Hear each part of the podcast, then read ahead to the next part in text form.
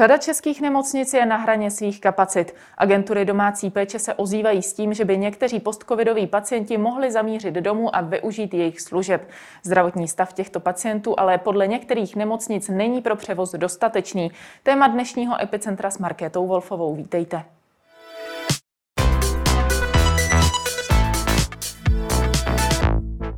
Ve studiu je se mnou předsedkyně Grémia manažerů agentur domácí péče Lucie Jursíková-Brošková. Dobrý den. Dobrý den.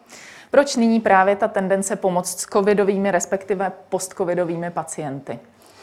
Eh, řekla bych, že to není jenom pomoc teď s covidovými nebo postcovidovými pacienty. Domácí péče pomáhá nemocnicím běžně, eh, celoročně, ať už epidemie nějaká je nebo není a přijímají pacienty nejenom uh, covidovým nebo postcovidové době, ale přijímají pacienty všechny hospitalizované, které potřebují další následnou péči, eh, zdravotní péči.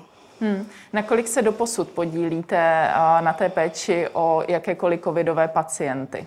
Eh, samozřejmě je to různé oblast od oblasti. Zrovna dneska jsem mluvila s kolegyní z nejvíc zasaženého oblasti Strutnova, která mi samozřejmě říkala, že proto, aby ulevili nemocnicím, berou i covidové pacienty do domácí péče, jejich kapacita je jako maximálně naplněná samozřejmě tím, když bohužel dojde k nějakému umrtí, tak se jim kapacita taky uvolní a můžou jim vzít pacienty z nemocnic a berou právě i pacienty, kteří mají covid pozitivitu. Hmm, proč myslíte, že je právě tady ta tendence trochu tu domácí péči přehlížet eh, nebo ji považovat za nedostatečnou v tomto směru?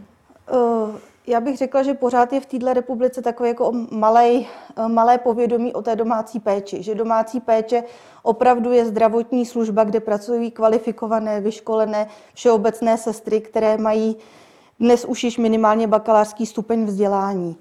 A e, pořád se ta domácí péče bere jako okrajový segment celého zdravotnictví, byť si myslím, že v dnešní době kor by mohla hodně pomoci i v té covidové době. Hmm. Podle mluvčí Dany Lipovské z Brněnské fakultní nemocnice u svaté Ani jsou nemocní po prodělaném COVID-19 v naprosté většině pro domácí péči nevhodní. Kromě umělé plicní ventilace mají řadu dalších komplexních problémů. Dokážete třeba určit tu hranici vaší pomoci, kterého pacienta tedy byste zvládli obstarat, kterého už ne, protože se určitě ukazuje, že ten průběh toho onemocnění je nevyspytatelný, u každého jinačí.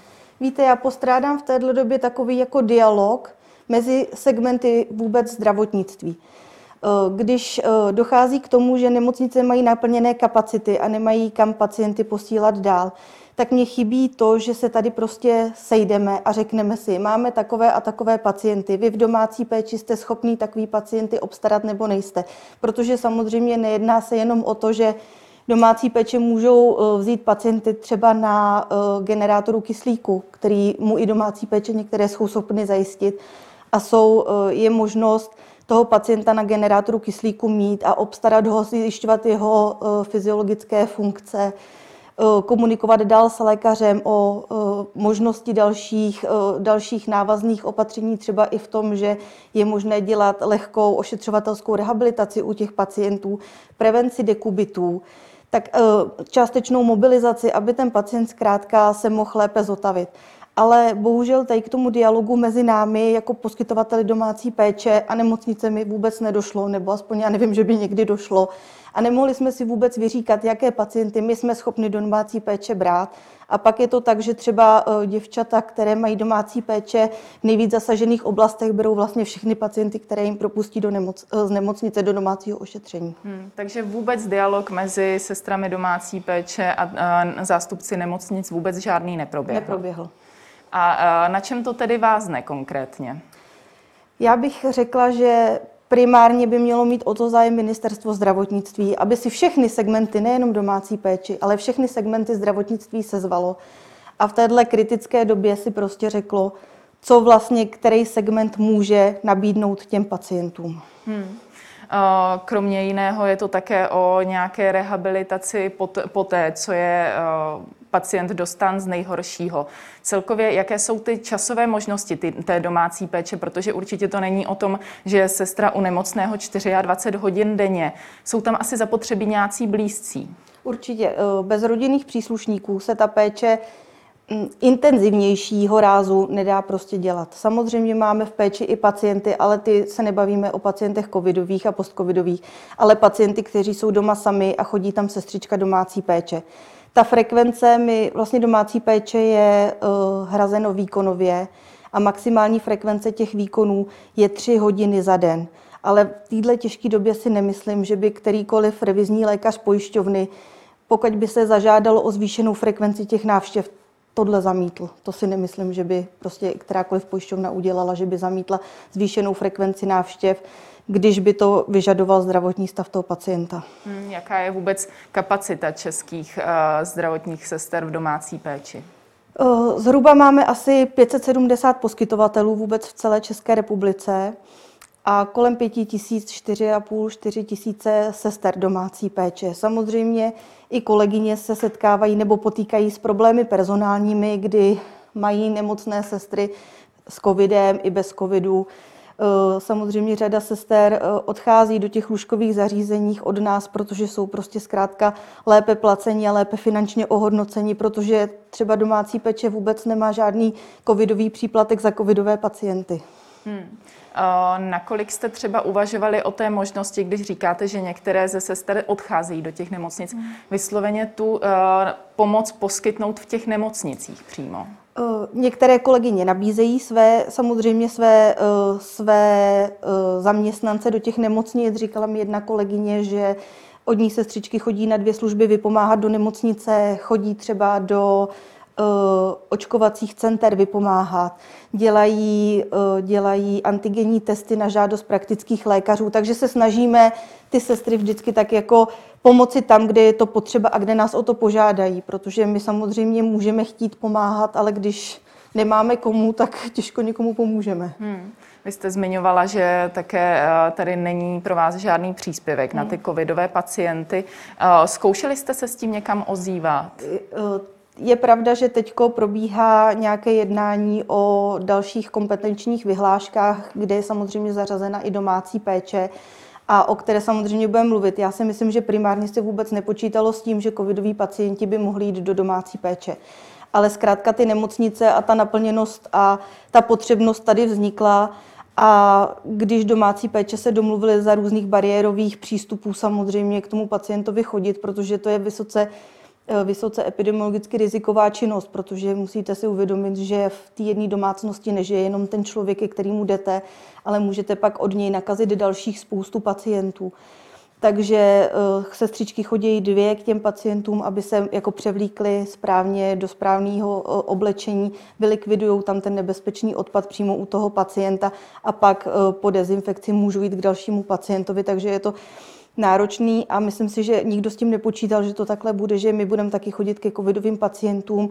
Některé agentury samozřejmě taky třeba covidové pacienty ani nepřibírají, hmm. protože se právě bojí o zdraví těch sestřiček a bojí se o to, aby neroznesli tu infekci dál mezi ostatní zdravé, zdravé obyvatele, hmm. tam, kam chodí. Hmm není právě ta možnost té nákazy v těch domácnostech právě třeba ten důvod, proč eh, nemocnice eh, se úplně nepřiklánějí k tomu eh, pouštět ty pacienty na tu domácí péči? Může být, ale já vám řeknu takovou úsměvnou věc. Já si myslím, že v domácí péči je to úplně nejrizikovější kontakt, který může vůbec v rámci covidu být, jak ze strany našeho personálu, tak vlastně ze strany našich pacientů.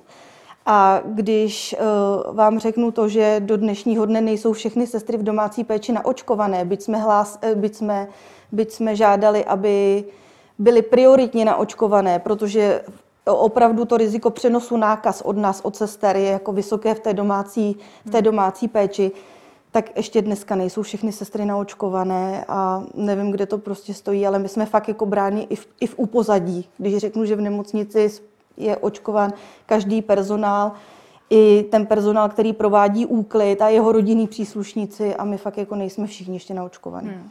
Otázka je tedy, eh, nakolik by si veškerý eh, personál troufal na to starat se právě o ty covidové pacienty, když ví, že ještě není očkovaný, je to riziková oblast. Setkáváte se s tím, že některé sestry nechtějí tohle Setkáváme. Řešit? Setkáváme některé agentury opravdu neberou covidové pacienty, ale je to opravdu oblast od oblasti.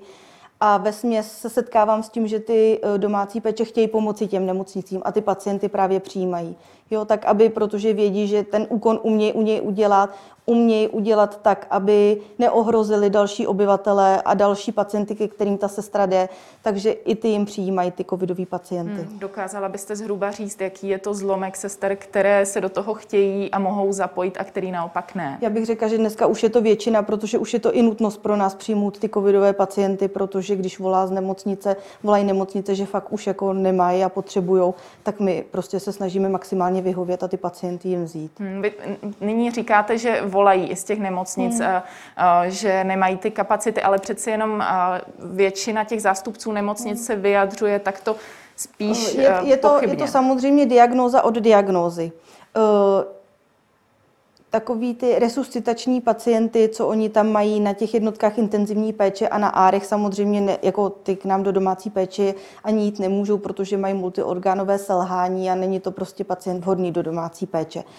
Ale pokud máme pacienta, který potřebuje podporu kyslíku a odsávat třeba třikrát nebo čtyřikrát denně, kontrolovat jeho fyziologické funkce, provádět právě tu ošetřovatelskou rehabilitaci tak, aby se navrátila ta sebepéče, a mohl ten pacient doma být a být v pořádku a byla nad ním taková v uvozovkách kontrola, že se neděje u něj nic, co by žádalo o rehospitalizaci. To my klidně můžeme zařídit.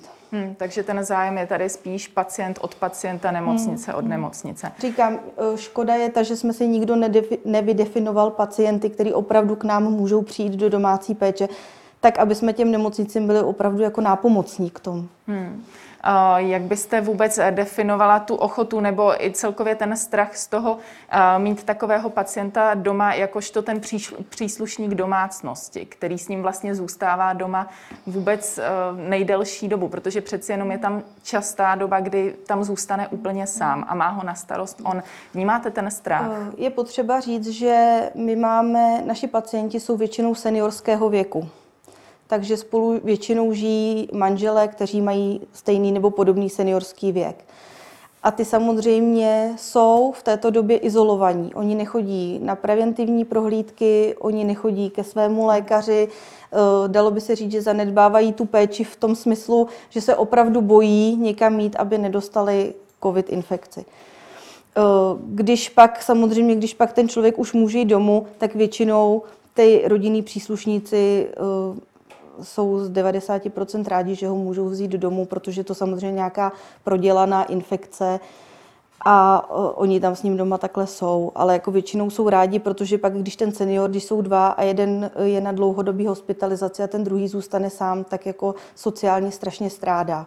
Je hmm. potřeba říct, že v této době ty seniori uh, jsou hodně sociálně izolovaní a je to na nich strašně vidět a znát.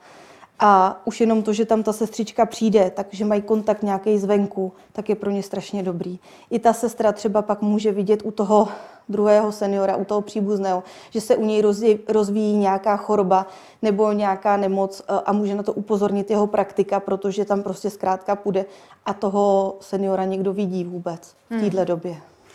Co vůbec ten přístup třeba samotných pacientů? Určitě někdo může mít obavu z toho, že byl ve vážném stavu nebo respektive stále je a bude propuštěn domů na domácí péči. Setkáváte se i třeba s tím, že ten pacient by raději byl v nemocnici? Většinou, když už pak k ní přijdeme do domácího prostředí, tak se s tím nesetkáváme. Všichni říkají, jako, že jsou rádi, že jsou doma. Ale samozřejmě jsme měli případy, kdy se jednalo o ošetřovatelskou rehabilitaci a ta rodina nebo ten, ten člověk radši tu, e, radši tu návštěvu zrušil právě před tím, že se bál, aby jsme ho nenakazili koronavirem. Hmm. Dokázala byste třeba říct, o jaký objem covidových pacientů se zhruba nyní staráte? To vám vůbec nedokážu říct, protože ty informace nemáme. Ale co jsem si tak jako dělala průzkum, tak zhruba ze všech pacientů, které domácí péče má, je to zhruba tak 10 hmm který a, mají covidovou infekci. Tak jak jste zmiňovala problémy s tím, že uh, nejste ještě všechny, všechny očkované v počátcích pandemie, uh, jste doka- dokonce poukazovali na nedostatek celkově zdravotnických materiálů, mm. ale i nemožnost se mm. testovat. Uh, tyto problémy už se nějak podařilo eliminovat? Ne. My uh, máme teda teď nařízeno od ministerstva, že musíme zaměstnance každý týden nebo minimálně každých pět dní testovat antigenními testy a dostali jsme první várku těch testů, která samozřejmě už došla, protože se to pořád prodlužuje a prodlužuje a teď, když jsme zjišťovali, jestli nám ty testy jakoby zas někdo přiveze nebo jak se máme zařídit, pokud nám povinnost stále platí, tak nám bylo řečeno, že testy nejsou a nebudou pro nás a museli jsme si to zařídit jinak. Museli jsme si testy nakoupit a vykazovat si to vlastně i s těma nakoupenýma testama, to hmm. vyšetření hmm. antigenní. Ale je to problém uh, všeobecně se vším, uh, nejenom s očkováním, ale i v první vlně jsme dostali dávku respirátorů, roušek, rukavic, protože jsou to samozřejmě nějaké náklady navíc, které pro nás, pro nás vznikají, protože už nekoupíme krabici rukavic za 100 korun, ale za 300 korun, že jo. Takže eh, v první vlně jsme něco samozřejmě dostali od státu prostřednictvím krajského úřadu, ale teď v druhé vlně jsme nedostali od nikoho nic. Hmm. Eh, byli jsme teda z části nějak saturovány finančními prostředky v první, jako po, po prodělané první vlně. Tam jsme dostali nějaké, eh, nějakou kompenzační kompenzační balíček peněz, který jsme mohli rozdat jak našim sestrám do odměn, tak se kompenzovalo z části právě i ty zvýšené náklady na ty ochranné pracovní pomůcky a zatím jsme teď nedostali nic. Hmm. Kdybyste měla schrnout ten pracovní den zdravotní sestry domácí péče, jak tedy vypadá, kdy probíhá to testování a podobně? Hmm. Testování vždycky probíhá ráno, než sestra nastoupí do směny. Samozřejmě máme i sestry brigádnice, které právě naopak z těch nemocnic chodí pomáhat nám, aby my jsme to taky personálně byli schopni vůbec, vůbec uh, obstarat tu péči.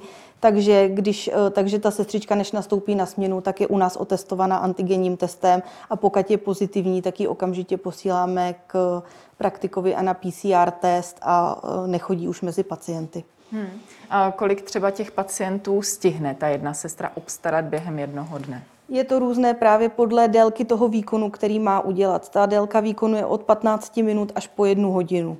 Takže v průměru třeba 10, 12, 13, 14 pacientů stihne udělat. Podle, právě podle frekvence těch, těch, eh, těch výkonů, jestli jsou 15-minutový, 30-minutový, 45-minutový nebo hodinový. Hmm. Je to Kdy, různé. Kdybyste tedy měla celkově na závěr schrnout, uh, o které pacienty covidové, postcovidové jste schopné se uh, starat, jak byste je pojmenovala?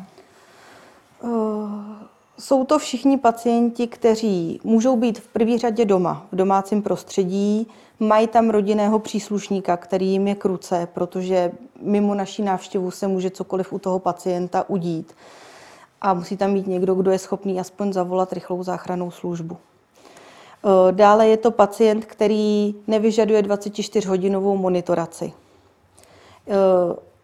a není, není jako selhaný, není kardiálně selhaný. Takže jako o ostatní můžeme mít pacienty, kteří mají močový katetr, můžeme mít pacienty, kteří mají tracheostomickou kanilu, který potřebuje odsát, který potřebuje vyměnit tracheostomickou kanilu napojený na kyslíku, který potřebuje rehabilitovat, který potřebuje aplikovat uh, intramuskulárně léky, který potřebuje aplikovat inzulín, třeba fraxiparín, takový jako životně důležitý léky. Hmm, řekla byste tedy, eh, že takovýchto pacientů zůstává v nemocnicích uh, stále třeba řekněme zbytečně hodně nebo víc, než by bylo potřeba?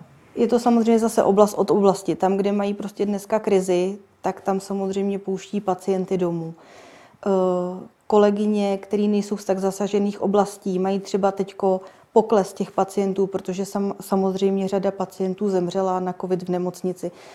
Takže jim už se do péče nevrátili a mají pokles opravdu těch, eh, těch pacientů a mohli by ty pacienty vzít do své péče.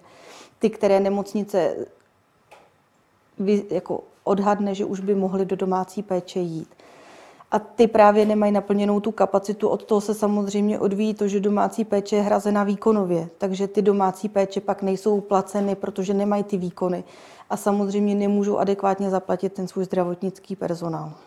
To byla Lucie Jursíková Brošková, díky za vaše odpovědi. Děkuji za pozvání. Naschledanou.